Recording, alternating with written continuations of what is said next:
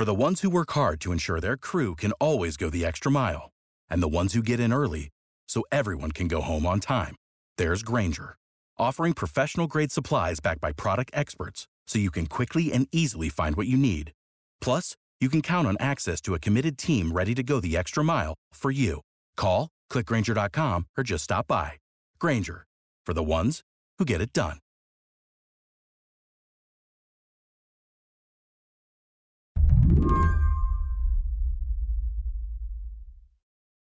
Okay, here's a riddle for you. What do Ted Cruz and LeBron James have in common? If you ask the senator, pretty much the only thing they have in common is the way they feel about COVID vaccines. A couple days ago, after it became clear that the NBA would not be mandating players get shots before they get on the court, one player after another started fielding questions. Were they vaccinated? What about their teammates? When asked, LeBron said he was vaccinated. But as for everyone else, I don't talk about what other people should do. That sounded just about right to the Republican senator from Texas. He quickly tweeted out his support, writing hashtag your body, your choice. Here's a bit of data 90% of all NBA players have gotten a coronavirus shot. But even now, with just a few weeks to go before regular season play starts up, there are these notable holdouts. These are the people LeBron wants to just leave alone. I am not vaccinated. No, not. Do you care to share why? Personal reason. Okay. Yeah. Some, like Bradley Beal from the Washington Wizards, are saying they're afraid of side effects. You know, what's right to one person isn't right to the other, you know, vice versa. A lot of players, like Andrew Wiggins at the Golden State Warriors, have simply told reporters to butt out. Andrew, you seem pretty convinced. Um, what's the reason for not just explaining what you believe? Um, yeah, this is none of your business. That's what it comes down to, you know. But the player I'm thinking most about has been particularly coy. We can only presume that you're not joining us right now because of vaccination. Kyrie Irving, a star player for my hometown team, the Brooklyn Nets. He hasn't said he's not vaccinated, but he's been notably absent from any appearances that would require a shot. Yeah, no, Brian, I appreciate your questions, bro. Honestly, I, I like to keep that stuff private, man. I'm a I'm a human being first. And With Kyrie on the court, the Nets could be headed to the playoffs. But because of how vaccination rules work in New York City, if he doesn't get the shot, Kyrie could not even be able to walk into his hometown stadium. And all this was enough that even the mayor's weighed in. He's basically begged Kyrie to get vaxxed. If it falls apart for the Nets, I don't think it's going to be about the COVID stuff. I called up ESPN's Bomani Jones, basically to cry on his shoulder. But I think Kyrie need a whole room to stand up and be like, "Hey, man, you got to stop talking gibberish." Like not not on some, "Hey, I mean, I understand you entitled to your own opinion," but but like, yo, you sound ridiculous right now. Today on the show, will the NBA find its season reshaped by COVID again? I'm Mary Harris. You're listening to What Next? Stick around.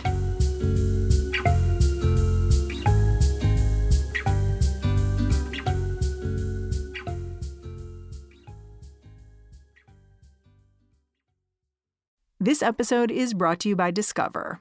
When it comes to your finances, Discover wants you to know they are the credit card that is always there for you. With 24 7 US based live customer service, everyone has the option to talk to a real person anytime, day or night. Yep, that means no more waiting for quote normal business hours just to get a hold of someone. We are talking real service from real people whenever you need it. Get the customer service you deserve with Discover.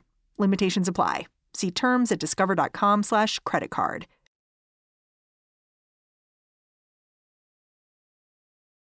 During the last two seasons, it seemed like the NBA was handling the pandemic pretty well. The 2020 season got cut short, but it finished up inside the Disney bubble. The 2021 season had a pretty stringent testing regimen and pretty much went off without a hitch. But when negotiations happened over this season, the players' union said a vaccine mandate was unequivocally off the table, even though referees and other NBA employees had agreed to one.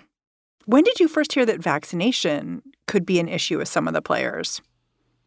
Um, I didn't actually hear that it could be an issue, but I figured that it might because it's an issue for everybody else. Like, Hmm. there was no reason for me to expect this particular group of people to be more or less enlightened than anybody else is um, on this matter. There are some things that a union is going to push back on, particularly in an industry like this one. And in this industry, you have to put this in your body is something that is never, ever going to be able to fly. And it really is a slippery slope, I think, for them in particular, because so much of that job does involve putting things in your body. You got to at least have the option of saying no if you want to do that. And so this is somewhere where as much as people can talk about the weakness of the National Basketball Players Association and different negotiations, this is one that they had to stand on and they stood on it and I think that the owners ultimately understood that it was necessary that the players are going to stand on it because they didn't try to bring them to the ground, right? Because your body is your livelihood. Right, right. What are the rules exactly for NBA players at this point? I mean, I recognize it's different in different places because of the regional differences, but what did they eventually agree to after this tense negotiation with the players' union? It's increased testing if you are not vaccinated. Your locker, for example, has to be, I think it is literally as far as possible away from the rest of the team if you are not going to be vaccinated. Um, I think there's increased masking requirements if you're not going to be vaccinated. I mean, they, they make it sound really inconvenient if that's going to be the case. Now, what's happened with the travel and the likes, and this is, I actually think people aren't paying enough attention to this. So, in New York City and in San Francisco, there have been local ordinances passed that basically you can't come inside to a large indoor event if you have not been vaccinated. In New York, it requires one shot. In San Francisco, I believe you have to be fully vaccinated in order to do that. Now, we talk about this strictly in the context of those two places, but I don't know why we're assuming that that won't be adopted by other places if the Delta or whatever else starts raging even more, it wouldn't surprise me in the least if you saw those places then make the same calls as these other cities have. And then when that happens, there's going to be a lot of dudes caught flat footed. That's because whatever rules the NBA's got in place, players are also going to be bound by the laws of whatever state they happen to be playing in. For some unvaccinated stars like Kyrie Irving in Brooklyn, restrictions in their home states mean they could be barred from home games. Let's talk about some of the reasons people are giving, because I think it's useful to just kind of listen to the players a little bit here. We've got Jonathan Isaac from the Orlando Magic. He's talking about natural immunity. He's had COVID, and he actually, I listened to this press conference he gave.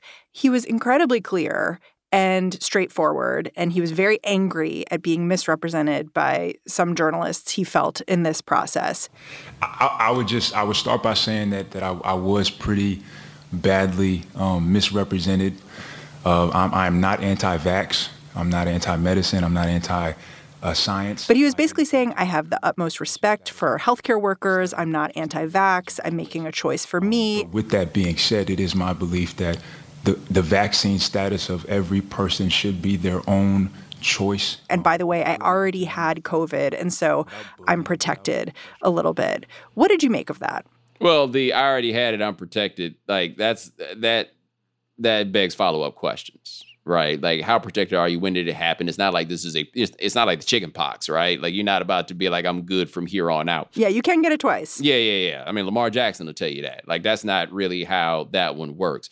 Um I as someone who has heard Jonathan Isaac talk before and found him to sound ridiculous, I did not think that he necessarily sounded ridiculous on this one, even though he is taking an approach that I do not agree with. Like where where I look at him and I'm like, okay, I get that you're not worried about you, but this isn't just about you. And I think that the the libertarian streak of a lot of the non the not even anti-vax broadly, but anti this particular vaccine right here is purely looking at it through the prism of themselves and not thinking about anybody else. Like when we were doing the super hardcore social distancing thing, when the tests were short and everything else, the reason was everyone was supposed to assume that they were an asymptomatic carrier, and how to stop the spread is by not interacting any more than you absolutely had to.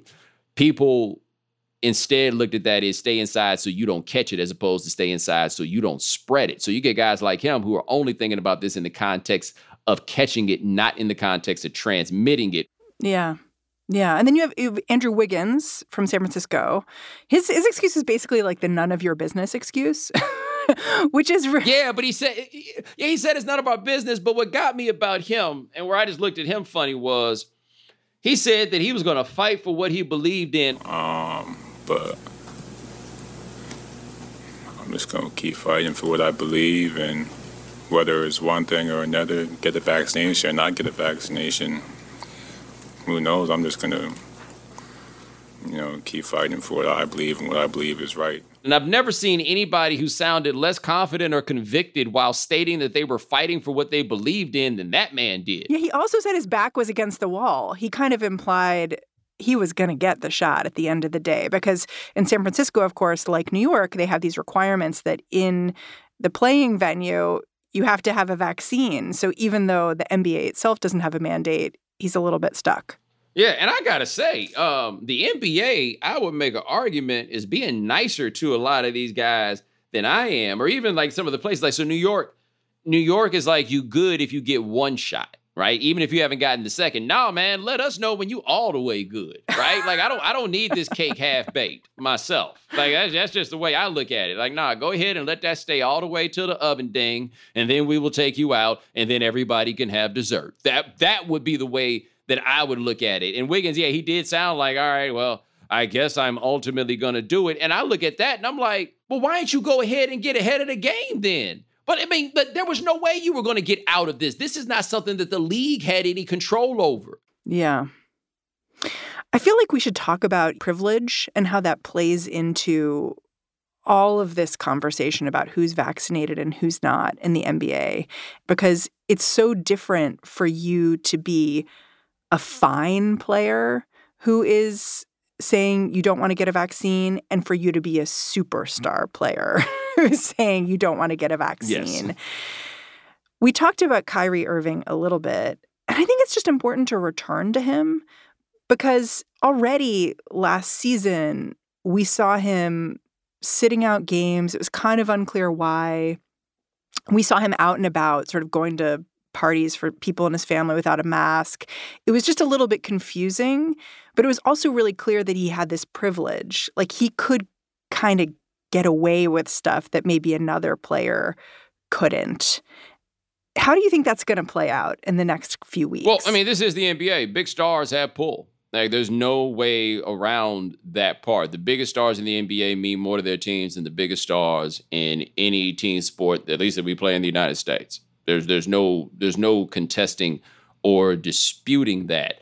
Um, I've just been curious how that's going to play out with the whole team. Like, dude, just be like, "Yo, I need to go take a week off," and maybe you do, but I've always wondered at some point if the other guys who are around him are going to get frustrated. Like to me, you talk about the privilege. I mean, the the big benefit of getting the vaccine is not only you know making it less likely that you contract COVID nineteen, but also to protect you from severe symptoms and these things can carry on for people. And we've had stories about people in general and athletes in specific who've been long haulers with this, and it's been devastating for them. And young people, like college age people, we've, we've gotten stories about this. So if you do wind up contracting COVID 19, Jayson Tatum last year, for example, was using an inhaler, you know, at the end of the season after he had caught COVID 19 um, beforehand. And so, yeah, no, there's, if you do wind up catching it, they're going, I mean, it does, it, there's no way that you could argue that it helps anybody, especially not the team you play for and yourself. When we come back, why peer pressure hasn't resulted in more players getting vaxed.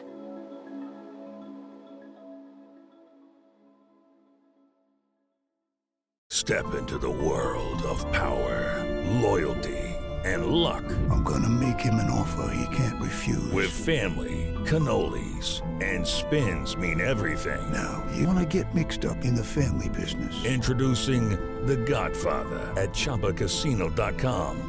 Test your luck in the shadowy world of the Godfather slot. Someday, I will call upon you to do a service for me. Play the Godfather, now at ChumbaCasino.com. Welcome to the family. No purchase necessary. VGW Group. Void where prohibited by law. 18 plus. Terms and conditions apply.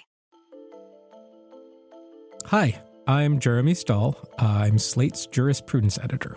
Ordinarily, I edit our courts and legal coverage from the comfort of my home office in Los Angeles, but for the next month and a half, I will be locked in a lower Manhattan courtroom with the rest of the press, a jury of 12 New Yorkers, Justice Juan Merchan, prosecutors, Trump's defense team, and the former president himself as history unfolds.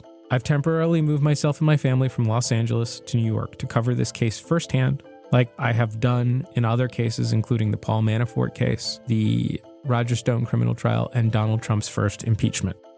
I'm hoping that my background knowledge of the many, many criminal travails of our former president can offer something to you, Slate's listener. Over the next several weeks, you'll be hearing from me on Amicus, Slate's legal podcast, and in articles on slate.com, from the jury selection to the opening arguments to the witness testimony and cross examination and the prosecution's case and the defense's case, and ultimately to a final verdict. We will be providing you wall to wall coverage throughout the entirety of the trial as it unfolds from the courtroom. There's no way I'd be able to do it without the support of Slate Plus. So if you're not already a subscriber, please join today by clicking try free at the top of the Amicus show page on Apple Podcasts or visit slate.com slash amicus plus to get access wherever you listen. Thank you so, so much.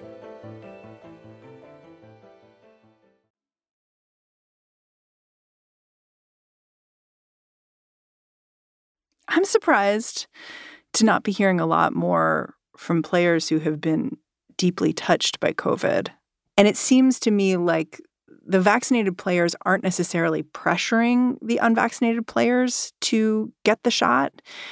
And I wonder what you make of that. Like, is that something to do with the NBA or something else? Well, I think it's possible that they're doing it when we're not around, but they're not going to do it out here. And I don't blame them because of the tenor and tone that is being used to discuss the players who are not vaccinated. I would not want to seem like I was riding with those people either, though I often wind up finding myself in that same place. Like I find myself being eh, I would not say advocating for people who are not vaccinated, but being careful to say I don't know what the reasons are for a whole lot of them, just because I don't like the tenor of what comes back in the other direction. So I think for a lot of those players, there is, you know, I don't know the conversation that they have with those dudes. I don't, I don't believe that everybody who is not vaccinated is doing so for a stupid reason. And so if you feel like you're on a team and people are calling your folks stupid, I can understand why you're not going to run and join to do that. But when nobody's around, it's totally possible that they're having much more stringent conversations, which is basically the case with everything in sports. They're never going to be whatever hell they're giving each other. It's a big deal when they share it with us, but that doesn't mean they don't share it privately. Yeah, and I guess we'll find out in like three weeks' time when we see who walks onto what court. Right.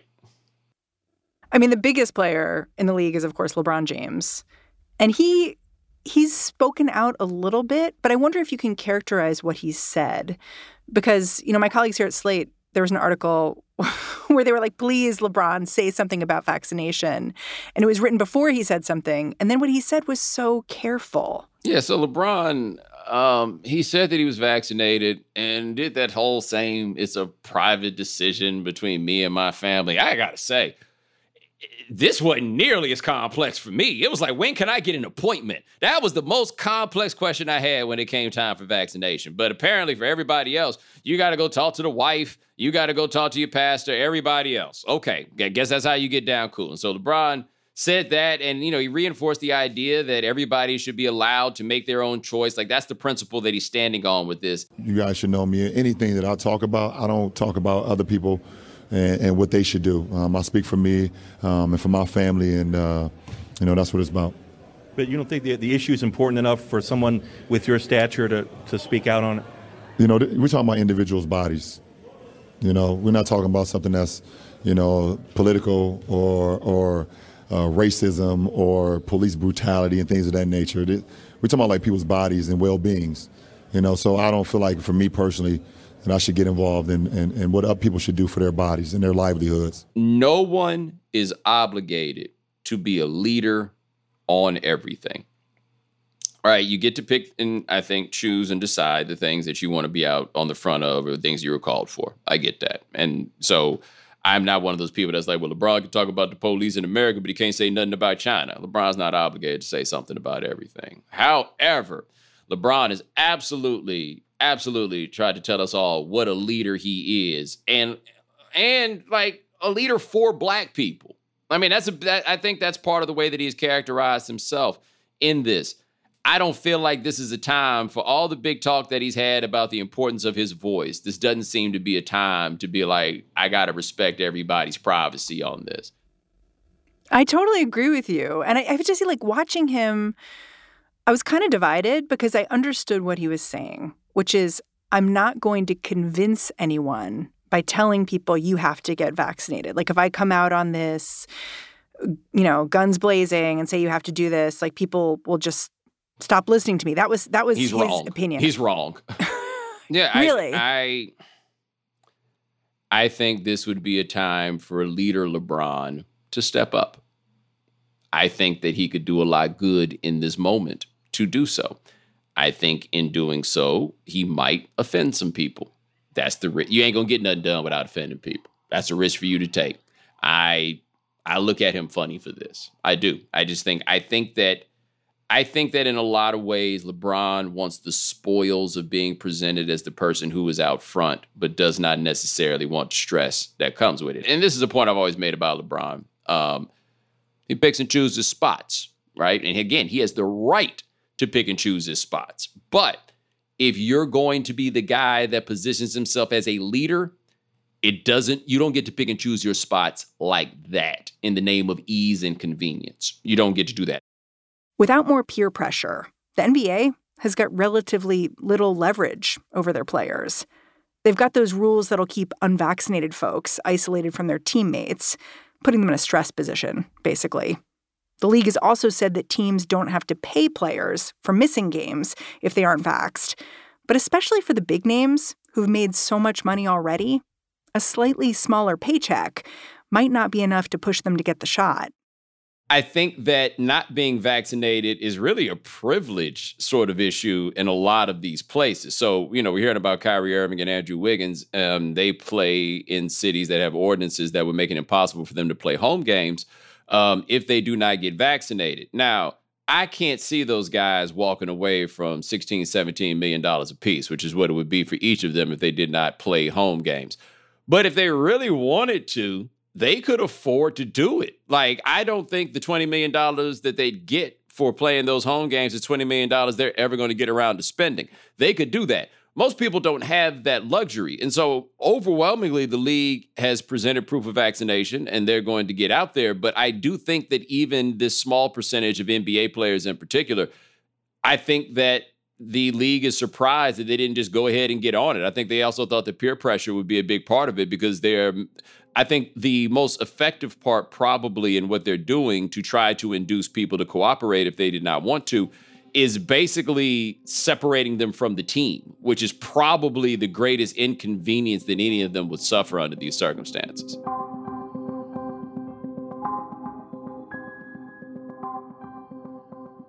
What's going to happen is some guys are going to find the hassles to be too much and they're going to go get vaccinated. And then you're just going to look up and people who cover the team are going to recognize that that person doesn't have to adhere to the other protocols anymore. You're just going to realize, like, they're on the court. Oh, they must have gotten vaccinated. Yeah, I'm tired of sitting over here eating lunch by myself. You know, And, you know, and then that, that I think that kind of stuff is going to happen. But I don't think there's anything left to talk about. Like we got one thing we do have to stop pretending is though there are any like holdouts that can be converted. I don't think I, I think that part is over. Hmm. You think people have made their choices now? Right, and either you're gonna make them get it or you're not if they haven't gotten it already. Bomani, I love having you on. Thank you so much for chatting. All right, no problem. You guys have a good one. Bomani Jones is an ESPN commentator and the host of the Right Time with Bomani Jones podcast. And that that is our show. What Next is produced by Mary Wilson, Davis Land, Carmel Delshad, Danielle Hewitt, and Elena Schwartz. We're led by Allison Benedict and Alicia Montgomery. And I'm Mary Harris. Go track me down on Twitter. Tell me what you really think of your own NBA team. I'm at Mary's desk. All right, catch you back here on Monday.